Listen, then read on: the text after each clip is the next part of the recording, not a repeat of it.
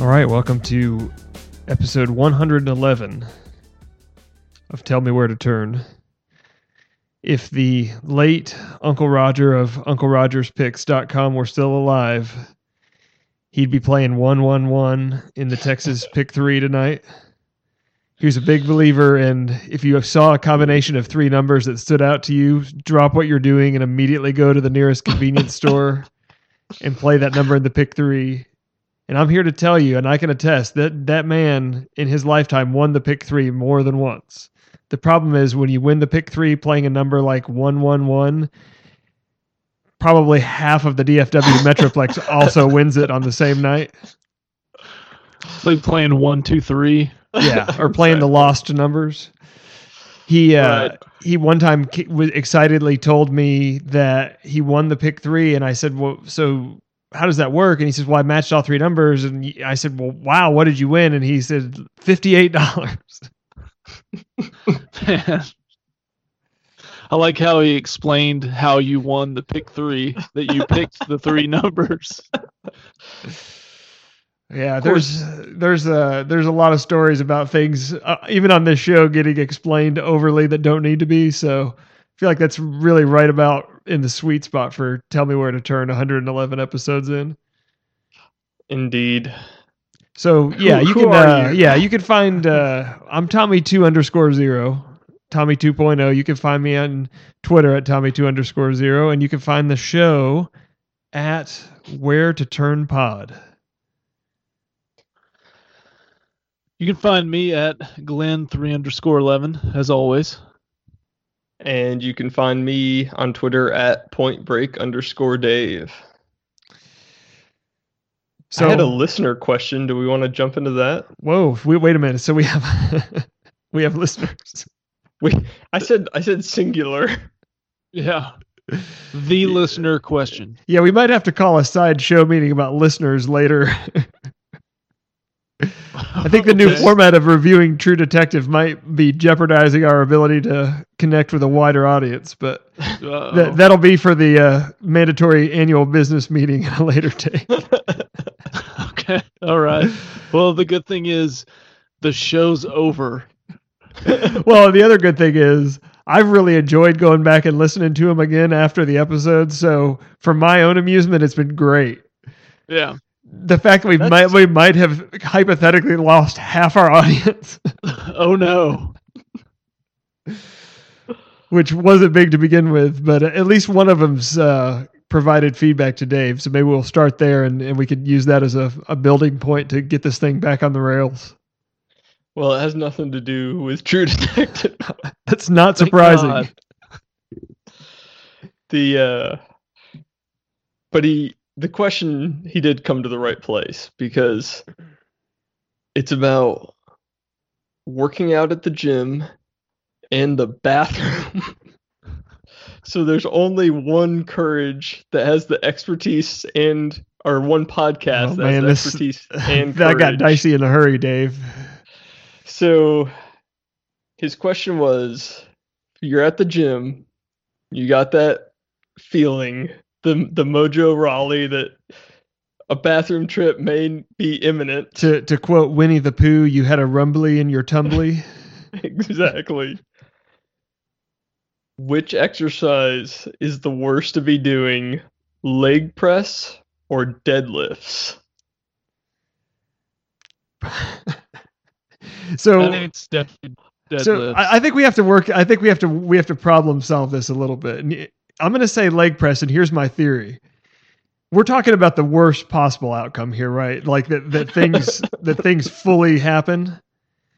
I think the chances of you being able to be discreet about it are much better on a leg press because unless you're doing it completely wrong, your backside should be down.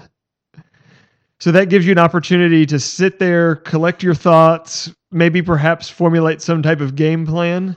Where I feel like if it happens while you're deadlifting, it's just there for the world to see. I mean, there's no real way to soft pedal that. Yeah, that's the worst. That's the worst option. Deadlift's the worst? Yeah, so I think if you're going to choose one of the two. the listener went with a secret third option, which wasn't part of the initial question.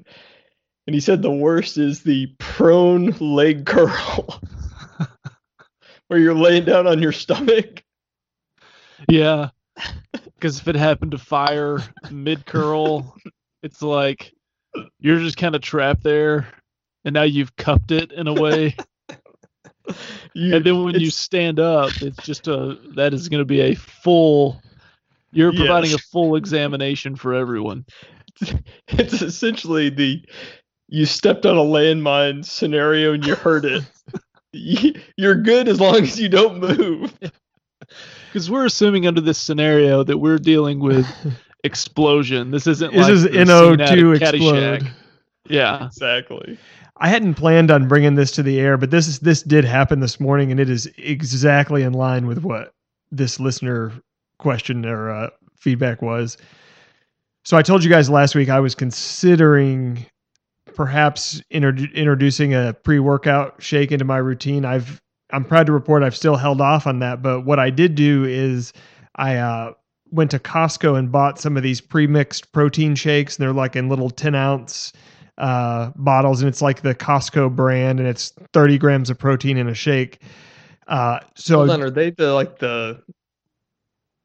obviously, they're the ones that aren't refrigerated when you buy them, right? No. So they have like that fake milk stuff. No dairy. Oh, those are terrible. So 30 grams of protein. So I started drinking one in the morning. Well, what I quickly found out is it doesn't give me like the full NO2, Ginsburg treatment, but it does cause things to happen down there that if you were going to rate them on a scale of like normal to extremely bad, it smells extremely bad, and it's kind of hard to predict.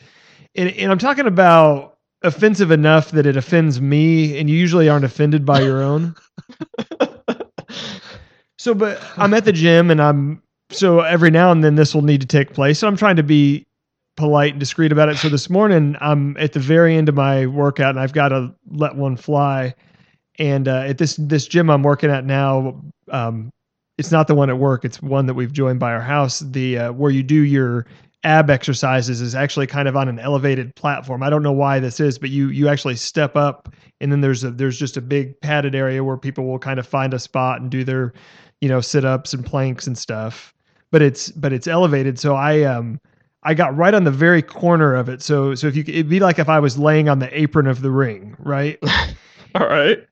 To do my sit-ups to end my workout. Well, then imagine that I'm on the apron of the ring, and then somebody comes up and sets up the Roman bench with the head facing the apron of the ring, and then say that I have nobody in my immediate range of vision. I let it fly, and I'm immediately aware that this is a bad one. And then a guy who looks exactly like Tommaso Ciampa comes over and gets on the Roman bench and is doing the exercises so that his face is like probably less than like 18 inches away from mine. And there's no way, like if you were within 50 feet of this area of the gym, it. And he's at ground zero, and we just kind of exchanged this very awkward a bit of eye contact while he's doing his exercise. And I just got up. I wasn't even done. I just got up and walked out of the gym and left. Like that was it. Didn't turn back. Wow. So yeah, my apologies to Tommaso, the entire NXT fan base, and to the Franklin, Tennessee YMCA. But I'm a little nervous about going back tomorrow because that guy is in there every single day.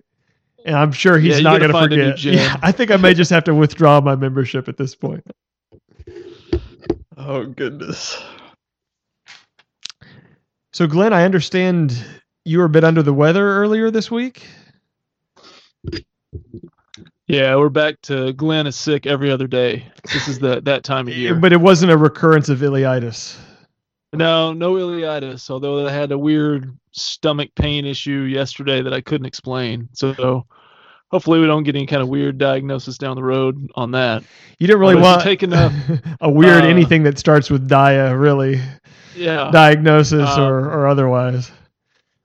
If you take enough leftover tramadol, it'll get rid of any stomach pain that you have. No.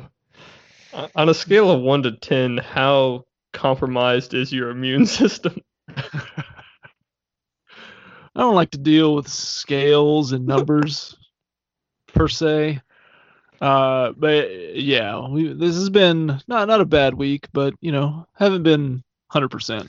Well, it can't be a bad week because another listener to the show, actually, she's not really a listener to the show. She just hears the show cause she's in the other room while we're recording the show.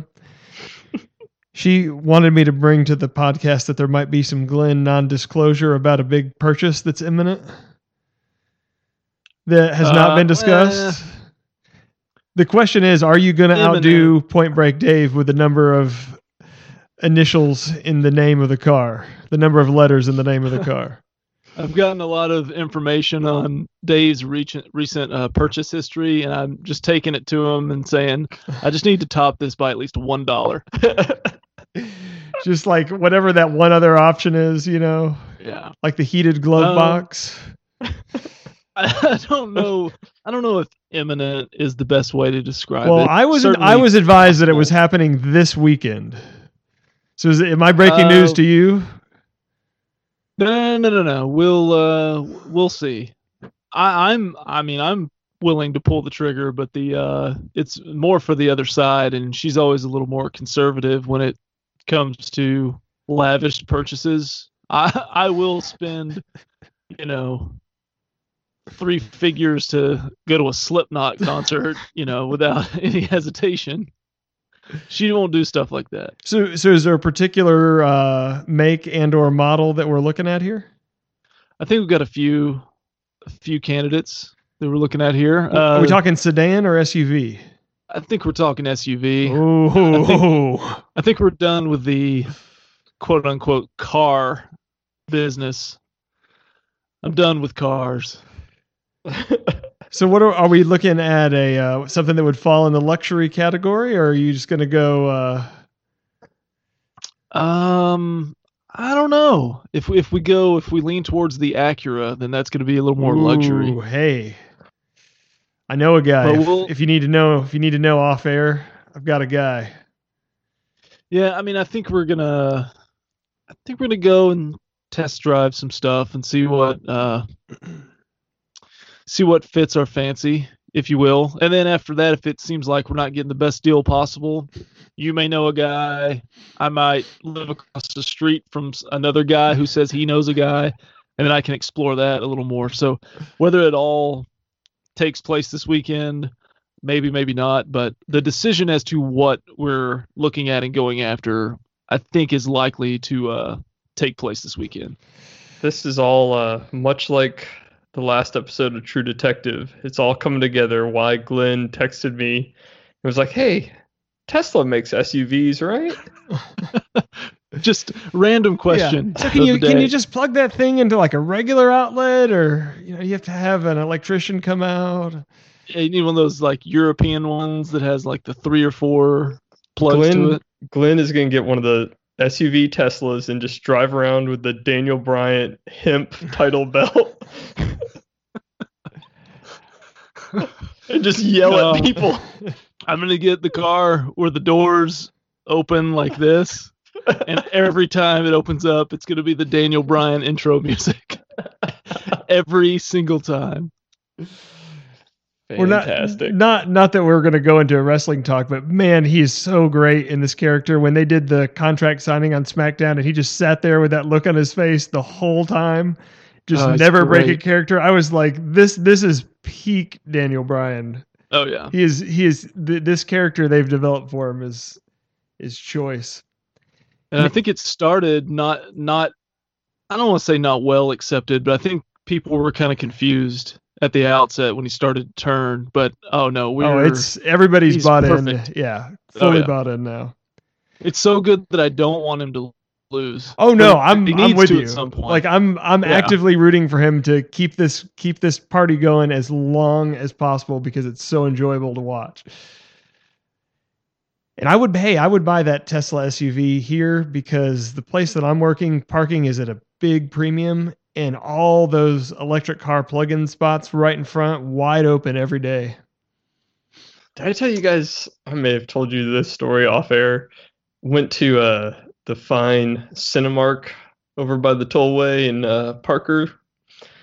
And they have a few of the charging, electric card only. And the place, the parking lot's always covered up. And I'm walking by, we had to park way in the back.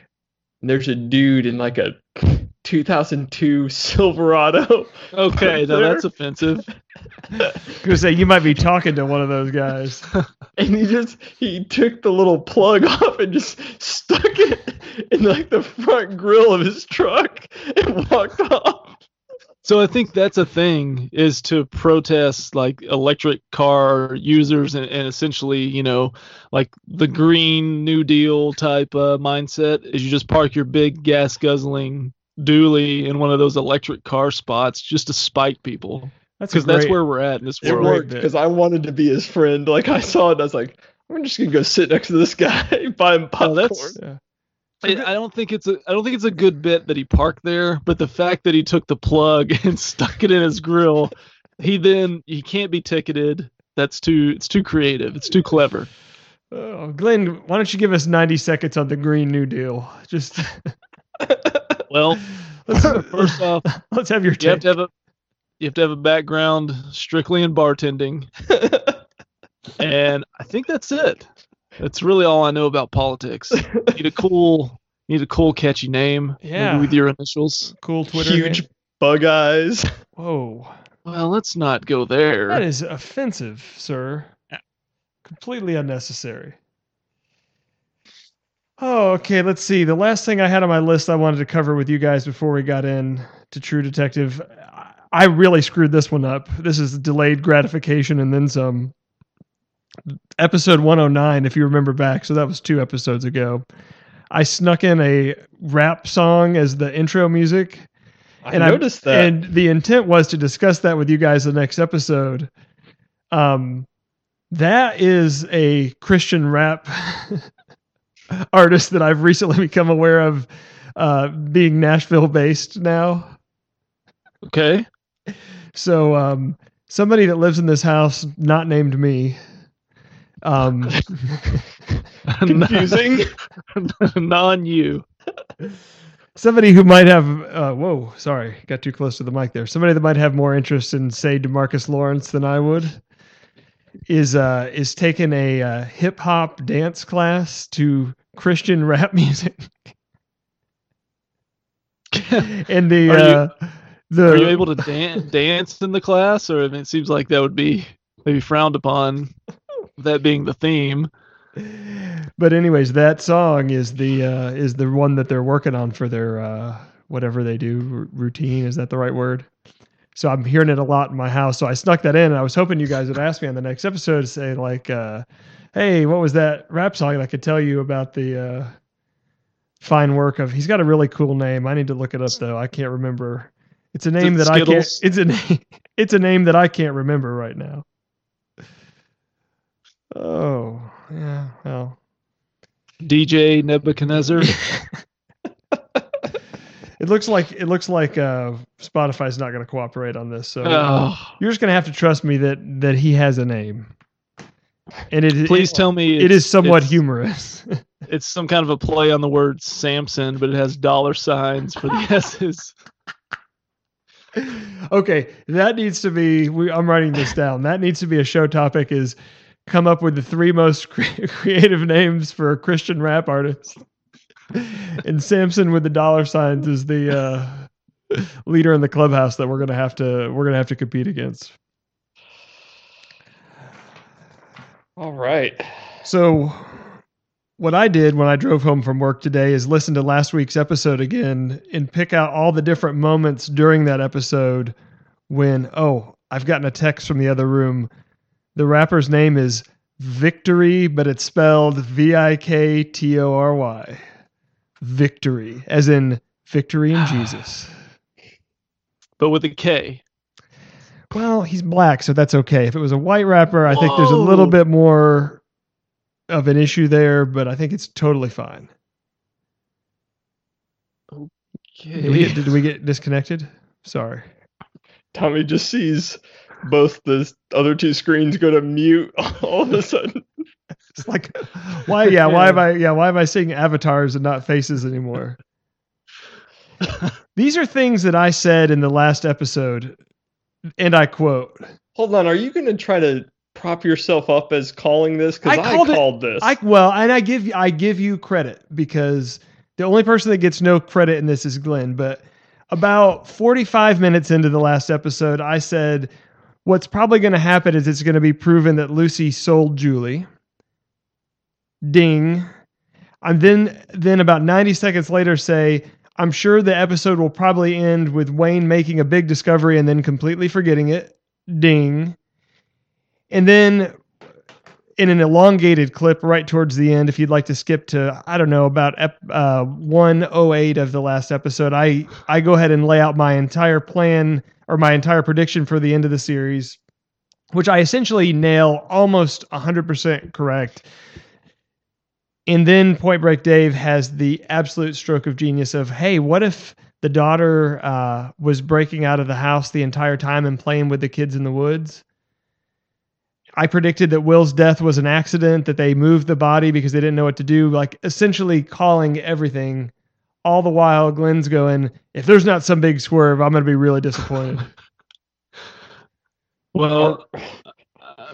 Not hard to predict my reaction to the last episode. Oh, no. Really? Just a giant pile of meh. Oh, no. No. There were aspects of it that I was okay with. I don't know that we really need to go through and, like, break it all down. You know, I think we can just kind of hit the high points. But the first thing I'm definitely disappointed with was we left off episode 7 with Mr. Hoyt pulls Wayne into the car. We're going to go on this drive.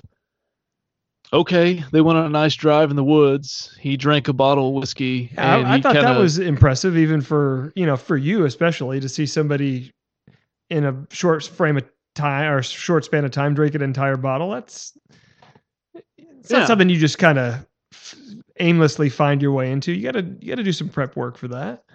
And he gave Hayes a nice talking to, and then what did you want him to do? I don't know. It's just something. Have some more involvement other than that.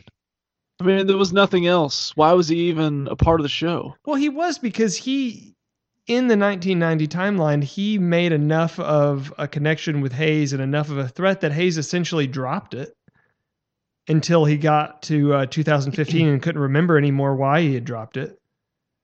Because was that the final straw? Yeah, because he had the rest of what was needed to solve the case there, and he essentially intimidated him to not doing it.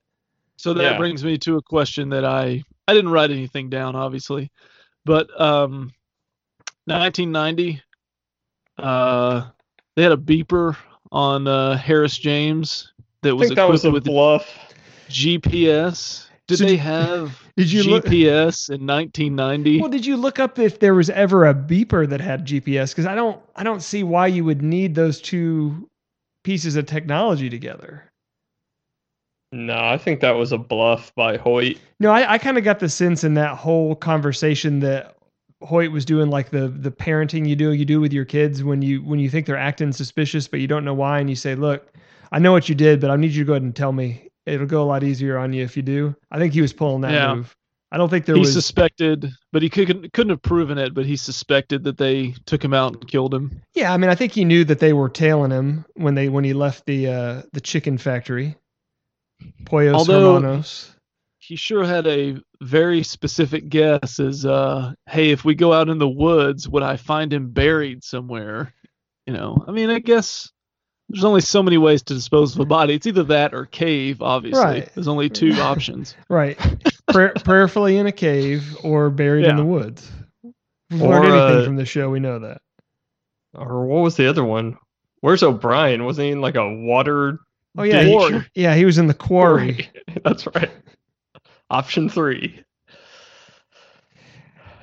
And then he left Wayne out in the woods, too. But you know what? Wayne's a tracker. Yeah, he's in recon. Yeah. He was probably felt right at home with that. No, I did like that when Hoyt walks off and just says, "I'll just let you find your way back."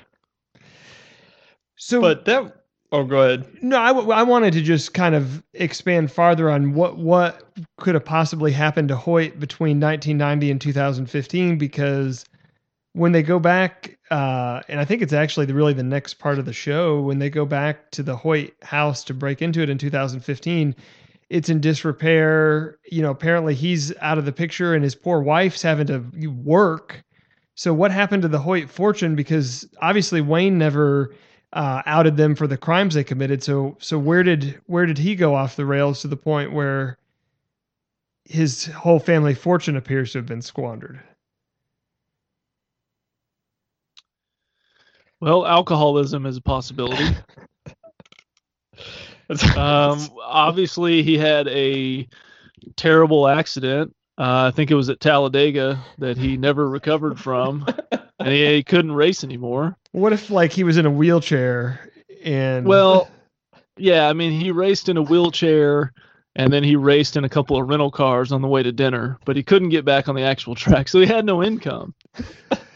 It's hard to live. It's hard to get by and no income. That's why we need to really make sure everybody in this great land of ours gets a living wage, part of the Green New Deal. You should read it sometime. That's right. Bartenders, $15 an hour. If they do a Green New Deal where everybody in America just gets $1,000 a month for doing nothing except breathing, I promise you that $1,000 every month will be put in play at the closest casino. That's my pledge to you right now. That's found money. That's not getting saved. Oh, no. I will tell you, you're going to take it to the casino. I'll be entering a $1,000 single entry contest on DraftKings the instant it pops up into an account. All I got to do is just hit it one time. Can you imagine? I was hoping Glenn was just going to buy a Peloton every month. Just have them all over his house. Have a fleet of them. Or what I might do, have you guys ever seen the movie Hot Rod before? I have. No, I have not. Okay, so you know when they're trying to hand out flyers for his next jump and they have their friend Richardson, and he just takes all the flyers and throws them at one person. I'm going to get 1,000 $1 bills and just find someone on the street and just throw them all at him at one time. But not the guy who needed to get his dog. He doesn't get it anymore. No, because that guy now needs money so he can have a place to shave and shower and stuff for his, was it IT? It was some kind of a job interview. That was on his sign this week. I would love to go quiz him about what type of IT work he plans to be doing. I think that's what it was. I don't remember. It was a rather long sign. So, and while I was at the stoplight, the police walked over and gave him a nice talking to, and then he was asked to leave the area. Isn't a place to shower and shave an apartment? Like, he wanted you to give him a lease to an apartment? Or did he just want to come home with you? Oh, hey. His sign is not just targeted at me. Right. Well, you're not running the Orchids of Asia at your house either, right? I mean, as far as I know. Well, definitely not these days. But he got $40 out of me. He can, hopefully he used it for what he needs, but otherwise just kindle the fires in hell with that. I never saw a dog. Goodness. Okay, so Detective. Yeah, yes. So they go to the haunted mansion Hoyt home after it's been abandoned, and they find the pink room. In 2015, Roland gets pissed here because he kind of figures out that Wayne had it and walked away from it. Yeah. And you can kind of see a scene where he's ready to kind of confront him, and then he realizes, like, hey, you know, it's not worth it. This guy doesn't even know what state we're in right now, and he just kind of lets it go. But they do see the drawing on the wall that mentions Sir Junius. Yes. Yep. Which will probably be Finn Balor's opponent at WrestleMania this year. Balor, Sir Junius. He'll probably have the Singh brothers in his corner, I'm sure. I do like the name Junius Watts. Yeah, sounds like somebody who's got drafted to play small forward for the Timberwolves or something. It's a solid name. Yeah, he's like a solid, like he's a contributor, role player, not a star. No. But if you play him in DraftKings, like one of those nights, he's gonna just come in and get you 20 and 10, and yeah, it's gonna be like 2% owned, and you're gonna be pretty happy about how that all works out. So that's right. That's Sir Junius for you. When the second unit's having a good game, and they actually give him 35 minutes, and DraftKings is just looking so good. Just one of those nights. Yeah, but I just don't see how a guy with one eye can really be a good small forward. But he's more of a defensive specialist. He's a 3-and-D guy. I mean, he can't really shoot off the dribble or anything, but he can spot up. He's a dead eye shooter. From 23 and a half feet standing still. Oh, my goodness. All right. We got to get into this episode a little bit. No, we really don't. We can just kind of talk around it. You hated it this much. I want to say... It was okay. It was okay, but that was my takeaway when it was over. Well, I was like, all right. Kind of the whole thing. I was like, that's all right. Yeah. Well, let's hit a high point. So, in 1990... I believe it's directly after the Hayes and Hoyt go out, have their drive, right? He leaves them in the woods. I'm guessing because the investigation is essentially over, that's when Roland goes to the biker bar. Oh, yeah. This was a fun scene. This was a great scene, man. Oh, yeah. Roland just... walks in, like as soon as he walks in, he gets a little bit of static from the first guy he encounters. Because he shouldn't be in there to begin with, and they know it. He finds the biggest guy in the bar. And then just, starts to insult it. The big guy said something to him, like threatened him, and it was like, well, I'm glad it was you that said that to me and not that woolly mammoth that you came in here with. He did make an interesting point, though, which was he's like, when I'm walking around and I, just see all these scumbag people, I just wonder, who's making all these people. And then I saw the two of you. I was like, I mean. He makes some good points. Yeah, he makes a compelling point here. But Roland can fight a little bit, man. He put up a good fight until the classic movie someone broke a pool cue over his back. Which... quick aside, I think all the movies are lying to us because they always break those pool cues like right in the middle where they attach, where they screw in the two different halves. You can't break it there. Like that's the one place it'll never break. I don't even know if it would break over your back at all. I don't know if it would at all either, but it definitely would break there. You could break it over your back if you hit somebody where you were holding both ends of it, which would be like the stupidest way. It was like basically how Rhonda was trying to hit Becky Lynch with the crutch Monday night, like in the dumbest possible way. Like you want to grab it by the thinner end and then hit him with the butt end of it where it would really hurt. And that's how you would lay the wood to somebody in there. Not like try to execute like a sacrifice bunt. But the takeaway from that scene is we find out why Roland loves dogs. Yeah, he was all alone in the world. And he was all alone. He just got his rear end handed to him in a biker bar, and here comes. I think he did okay. Oh, I think he did all right, but I think the implication was that at some point it became a numbers game. Yeah, I don't think he won the last man standing match. It was like he drew number one, and he stayed in there for a long time, but at some point they just ganged up on him, It happens. He got thrown out. Yeah.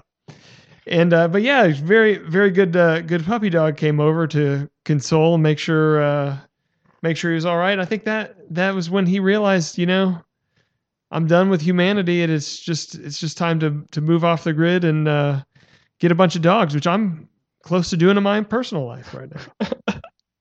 So as long as we'll do a podcast. Was the next scene when they went to Junius? Is that next? Yeah, in between there was just the revelation, and we do not need to spend any time here that in 1980 that Wayne caught a lot of flack for Amelia writing the book. and he essentially got the Vic Mackey treatment of being chained to a desk because he wouldn't come out and publicly go against the book, so he essentially took it for his wife.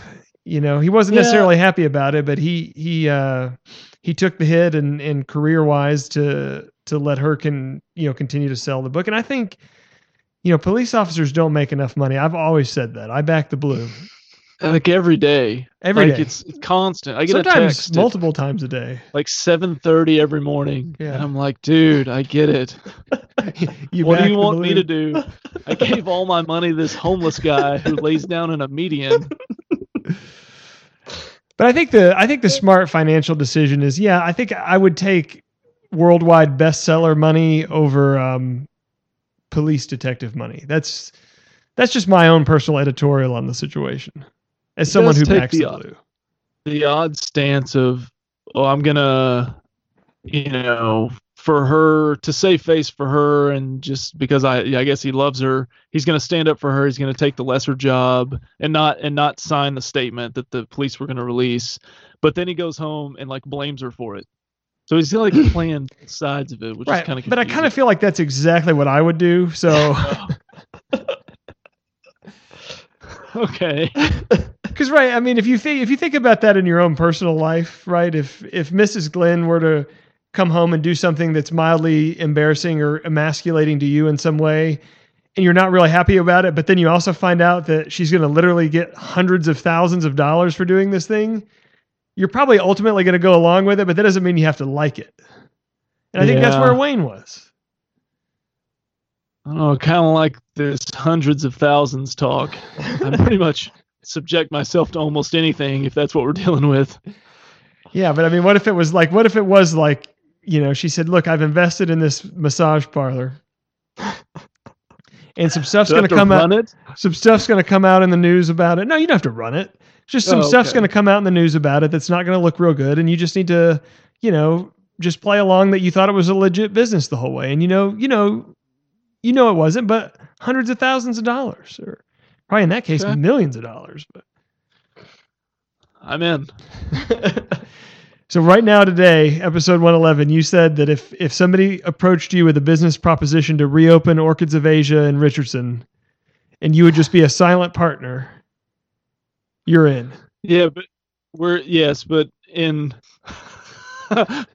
If it's in the east side of 75 Richardson, we don't have to import anyone for the sex trafficking because there's plenty of population there that are native. They have their own newspaper and everything there. No, I'm going to go ahead and just casually sign out of my Skype account.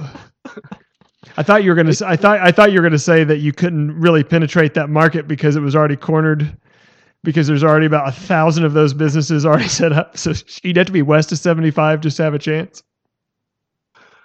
That may also be true, but I wouldn't know. From there, let's see. Trying to read. Well, that's when they talk to. Yeah, let's talk about Junius. That's a good place to go from here. I was gonna say I did like how they go meet with him, and without getting into the details, he basically just lays. We've spent 7.5 hours watching this show, and then they just throw it to him as like, just explain the entire show in 2 minutes. Go. And to start the show, and obviously to glorify himself, Tommy kind of told the whole premise that he claims he saw coming, but essentially he was a caretaker for the daughter and then for Julie Purcell. That was the daughter, right? Not the mom. That's correct. Yeah. And he seems like a good guy. I mean, other than that he kept it hidden for all this time, but he... Well, other than the fact that he was pretty much instrumental in kidnapping her, he's a great guy.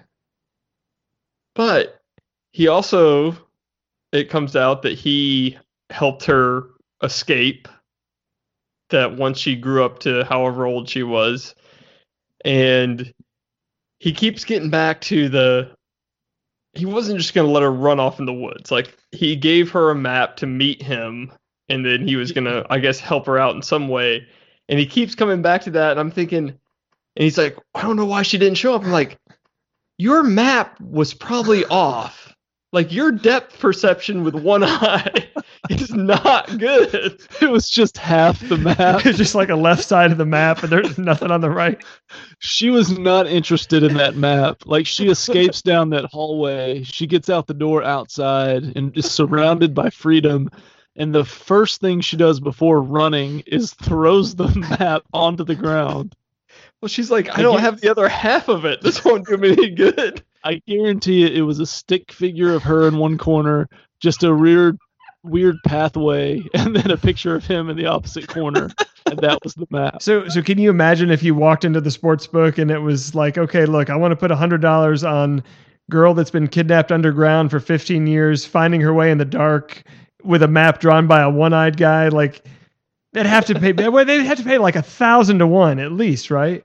Yeah, they'd cap that out at like 50 or 75. Right, they'd be like, sir, we can't take that much action on this, just in case. Yeah. And then, yeah, if you knew she was going to throw the map on the ground. Did you like the fact that Roland's nickname for Junius was Cyclops Mother Effer? Yeah, that was creative. So the deal is that... Okay, so Amelia is the Hoyt daughter, or Isabel? Isabel. Amelia is Hayes' wife. Yeah, Amelia is a best-selling author. Right. She was in that there was an accident that killed her husband and her daughter. Yes. Then they saw the Purcell children at some sort of event, and she basically saw Julie and just basically said, "That's my daughter." Yes. Or had it in her mind that was her. Yeah. So that was the motivating factor for them to kidnap her and bring them to their house. Well, she's also all lithiumed up. Right. And it was the first time she started acting normal again and speaking is when she saw the child. So they figured, hey, you know, lithium's probably, I don't know, like $30 for a bottle. But then you could get a child and it would have way better effect. Maybe it's worth the extra investment. Yeah. You know, it's like alternative medicine. Essential oils. Yeah, I mean, it's kind of like the essential oils or gluten-free of treating mental illness is just kidnapping a child. So they take Julie and they're basically just they keep her drugged up on lithium and CBD oil for how many years? From 10 right? to 18, somewhere in there. Right. Yeah. And like she's convinced that she is Isabel's daughter, but mainly just because she's drugged up and kind of brainwashed. Yeah. Yeah. Okay. But then she starts kind of getting memories of her brother, and that's when Junius helps her escape with a poorly written map. And the other part just goes back to y'all's prediction of they used to play in the woods. Were they fighting over something, or were they trying to take Julie? And Will was Will was resisting and fell back and hit his head on a rock, which that seems like a pretty light way to die. You know, just as far as punishment we've seen people take in this show. I mean, Roland fought 30 guys in a bar. And he just took a dog to make him feel better. It's oddly phrased. Yeah. Well, I mean, he's lonely. So Will falls back, hits his head on the rock. They carry him to the cave. Yeah, Julie puts his hand. Yeah, Julie actually was there. She helped pose the body, which was shocking. Kind of weird that she's not freaking out because she's not there. She was on her way to being lithiumed up, but not at that time. Yeah. I thought that was a weird... It might have been the shock of it all, though. I mean, I know the first time that happened to me, I didn't say much. It's true. The first time. It was the shock of the initial shock of it. The next time it happened, I was a little more vociferous. Okay. You're real indifferent, like when Dale took the head on into the wall and Darryl Waltrip was like, oh, I hope he's okay. Yeah. But, yeah, but my brother won this race. Let's get to victory lane. Oh, goodness. So where do we go from there? I think, like, I mean, there's a few other things, but the next big thing is... they visit the convent again. Or they revisit the... Yeah. They had visited the convent, but they go back as 2015 adults. And did you think for a second that the nun was actually her? Or was that just me? I didn't think that. Okay, because I thought that for a second. I was like, oh, man, it's her. You know, she's the nun. But no, but they tell him at the convent in 2015, they said, yeah, she got AIDS and died. Yeah, and then that was the end of the show. It faded to black, and that was how it ended. It was strange.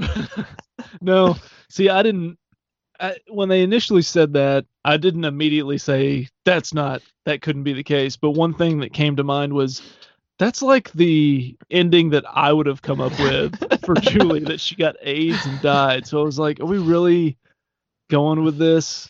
See, I bought it. I totally thought like, you know, they've been chasing this, essentially chasing a ghost, you know, in three different, it consumed his whole life, and then he finally finds her, quote unquote, and it's like, oh yeah, she died 20 years ago due to the HIV, and he's just like, oh, all right, yeah, well, see you later. But then I'm sure you guys had the same reaction as me.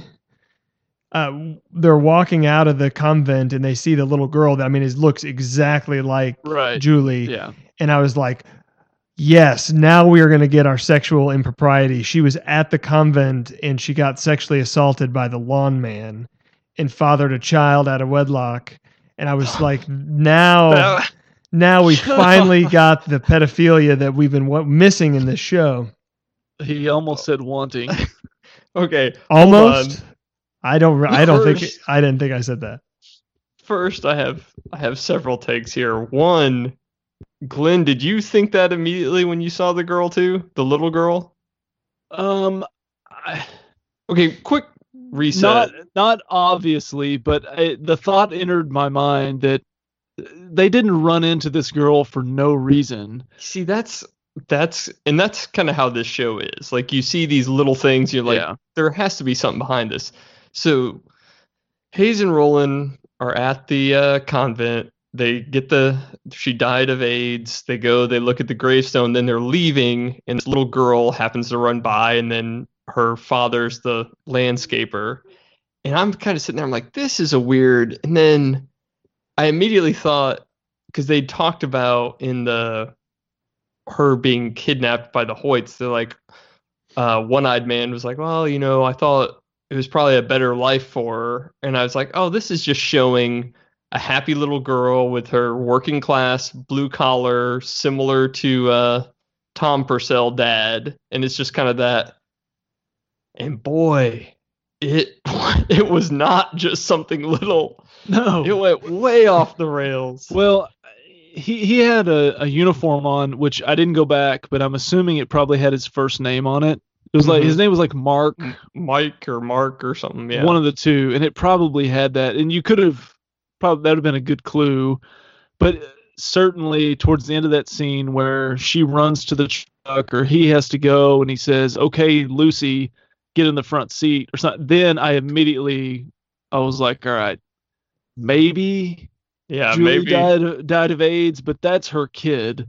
There's no way that's a coincidence. No, but that's what I thought. Is I thought that she was dead, but before she died, that the landscaper had, you know, run his edger through the neighbor's yard, or put his weed whacker. I was gonna say there's not much edging going on. I mean, this was put the weed whacker string where it's not supposed to be loaded. Yeah.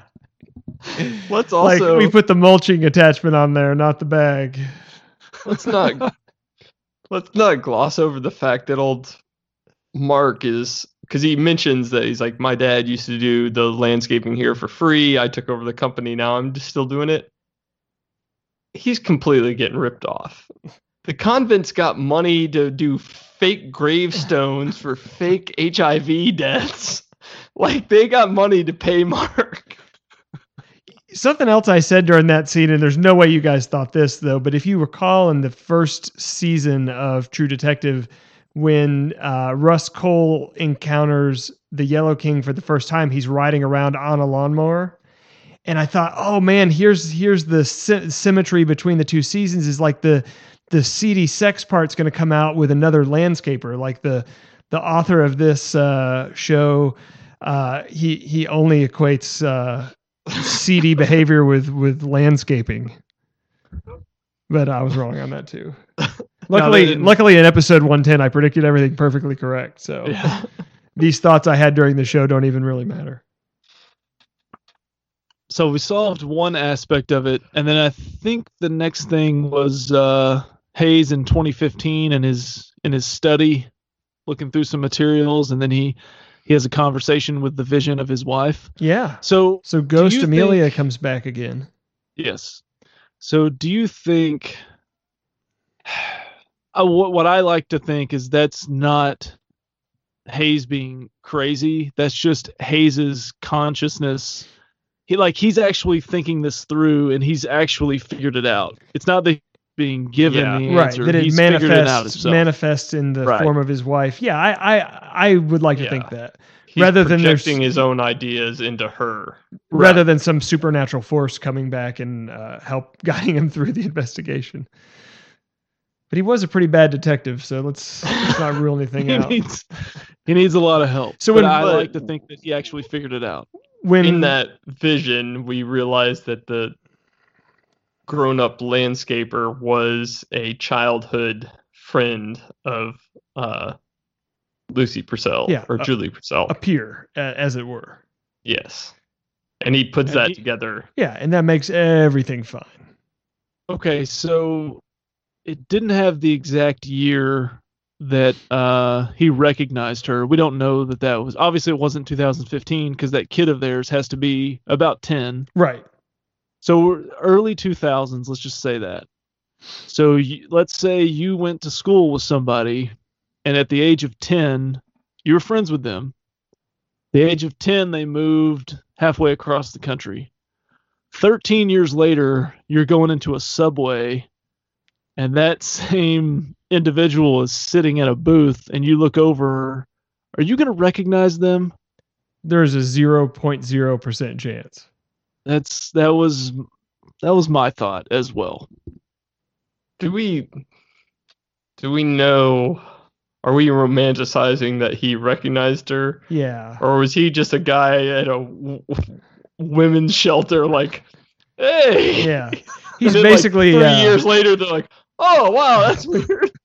He's basically he's basically a sex predator, and he's doing the old "Hey, don't I know you?" line on somebody, and then it turns out it's like that 1 in a million chance. Well, actually, sometimes it's going to be right. The broken clock's right twice a day. He just walked through and he's like, "Hey, you're not a nun. Let's go do this."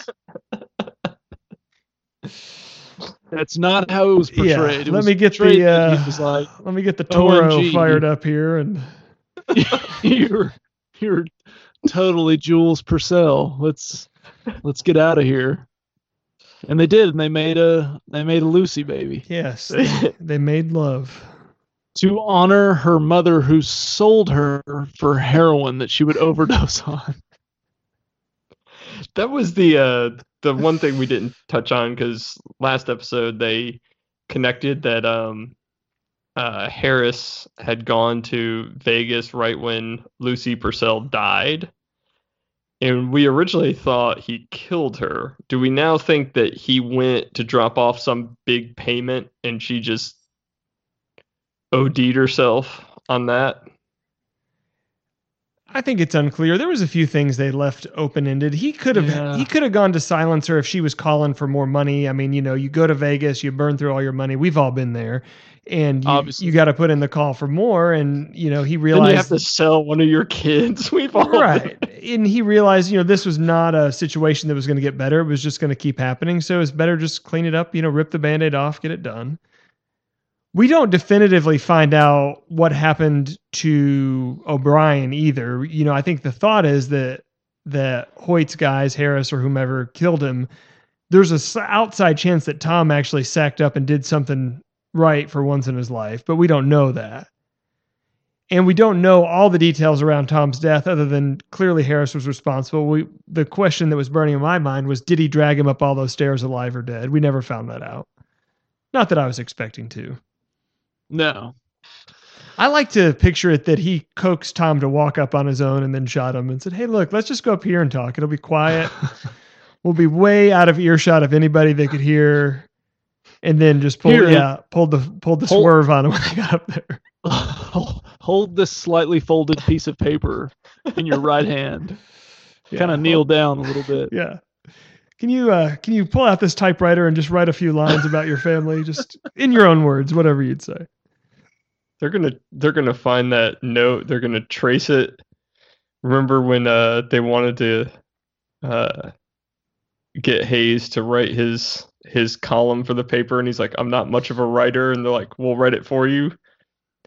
They're gonna trace the suicide note to the same DA typewriter that tried to write that note. That's right. It all comes back to that guy. So, let's see. Okay, so Hayes figures it out that basically the convent story was made up to protect Julie. She actually met and married Mark. Yeah. So, do you think and had a kid? This was the biggest AIDS cover-up since Magic Johnson? It's on the list. Certainly high up there. By the way, man, the clock is ticking on that, and we're almost 30 years after diagnosis. Has anyone lived with HIV for 30 years? He just happens to be the lucky one. What's Julie Purcell? How many years has that been? But she never had it. She just full Roman Reigns did it, right? Yeah, she for 4 months. 4 months. He's in remission, giving McIntyre the spear, which was phenomenal, by the way. I can't jump, but I certainly raised off of the couch in that moment and ascended partially into space. And what was funny was he was laying on his stomach.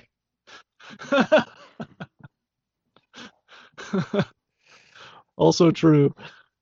So Hayes calls information, which you could do back then. Maybe you can do it now. I don't know. And just get anybody's address. You can do that. He drives out there. He drives out to Greenland? Something like that. Yeah, it was something like that. It doesn't matter. It's Arkansas. It's all the same. All of Arkansas looks the same to me. Shoepick, Greenland. It's all the same. He drives out there, and even though it was kind of predictable that he was going to forget, I knew, like I knew that the shocking ending would have been him not forgetting at that point. Yeah, but I thought that was better. It's better that Julie doesn't know that somebody figured it out. I think that sends her life into a tailspin if he walks up and says, "I've been looking for you for 35 years." And now she's like, you can't tell anybody, and she's going to be paranoid, and all her life is ruined. She ends up dead in a heroin hotel. But why would she be paranoid at that point? I mean, the Hoyt's dead. They're out of the picture. I mean, it would bring back some troubling memories, but I don't know that she would be in any danger. No, unless Hayes just says something like to the media or something. Or the cops. No, I mean, she might end up, having to sign away the rights to the Lifetime movie or something, but... But you do get the feeling that even though Hayes forgets, when he goes back, Henry comes and picks him up. They're back at the house. Hayes reaches in his pocket and pulls out a piece of paper that has the address he was at written down. Yeah. So then he hands it to Henry, and you think Henry's going to throw it away, and he kind of looks at it and then's like, I should probably look into this. And puts it. The spinoff... The spinoff is on its way where Henry investigates this further. He figures out who that is and that he has an affair with Julie Purcell. That's what I was going to say. Like, no. The alternate theory is Henry's now clearly got a taste for the white prize. And he probably saw her standing out there when he picked up his dad and was like, might cruise by here in the Charger later. No, Henry's going to look at that piece of paper, look up the address. 5 seconds later, he's going to be at Eliza's hotel room, like, got something to show you. And then after that, I got to tell you about this piece of paper I found. Oh, man.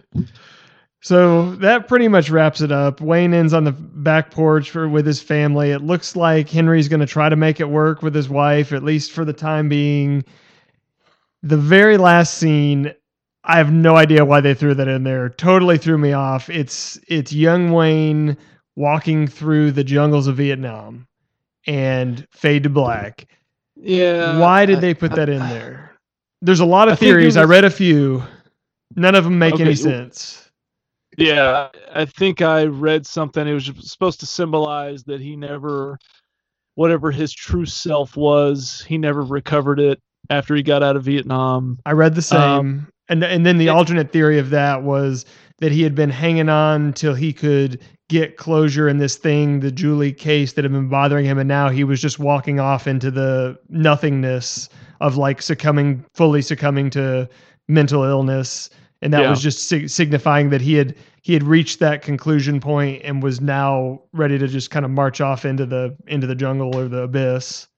Well, that one scene right before that was actually a flashback to, I guess, I don't know if it was 80 or 90, talking with Amelia, and they walked out of the bar, and it was into the bright light. And it was actually because he had been at the bar all night in reality, but it gave like that same kind of symbolism of he's at the end of his time. He's about to walk toward the light and to the big, deep voice. But I thought they kind of passed up the perfect ending. Was they're sitting on the porch, family's in good spirits. Roland walks up. He's going to start spending a few nights a week at Wayne's house, hanging out and stuff. And everybody's on great terms and everybody's happy. And then the grandkids go by on their bikes, just like Will and Julie. And I was like, and then it kind of slowly focuses in on Wayne. And I'm like, all right, this is how it ends. This is a perfect ending. That is the perfect ending. And then we ruined it. Yeah, we got like the two unreleased tracks that are like, you get the 5-minute silence and then play the two extra songs on the album. And you're like, I didn't need this. Right. This is just trash studio stuff. We had it. And then we tried to get artsy at the end. It's like most of Glenn's lovemaking. Like things were, he had it, and then he tried to get artsy at the end. It just tried to get just way too fancy. Just tried to get creative and esoteric, and that's what happens. I mean, it's terrible. Yeah. So, do we think that the next episode that we record together as a show will be more normal to the fact that maybe we can appeal to the half of our audience that has recently left us to come back? Wow, we're gonna have to do a little reach out. That at least the next episode is going to be another just complete JO session, which will harken back to the days of 2017, early 2018, maybe. Because we got a big milestone coming up, don't we? Yeah, a couple weeks, be 3 years that we've been doing this dumb thing. Yeah. And I was going to say it's been on an upward trajectory until the last 6 episodes. Hey, we will promise the listener Knob Creek and back to no specific topic. It's just complete free for all from here on out. At least for one episode. Yeah, at least for one episode. And I think we already talked teasing ahead about doing like the WrestleMania stuff, but that's once a month. That's not going to be our genuine focus by any means. Did you guys see I know me and Tommy did you listen to the Serial podcast, the Adnan one? No, I haven't. I know what it is, but I never. They're doing that HBO show over that. We're not doing any more shows. Never again. It's just gonna it'll just be us and Mike. It's going to be the only people involved in this podcast anymore if we do another show. Yeah, otherwise we're just going to just rename it Rigged and Ridiculous and be done with it. But I think part of the problem is I think a lot of people are very meh on this show. Yeah, that was the problem is our listeners actually went up to some of the highest ever when we were doing Koresh because everybody was all in on that. And we were having fun and making fun of it. But I think this show, people gave up on it. In fact, a lot of people that I'm friends with were on board after the first couple episodes and they said, man, it started to drag and I lost interest. So I just don't think there was the captivating factor this season, even though it was great TV, well acted, and I really enjoyed it. I think the mass appeal of maybe what the first season had or some of these other, breakout short run series had, I think it lacked that. And yeah, that might've been part of the undoing of our recent stats. All right. So everyone come back next week, Waco episode 1.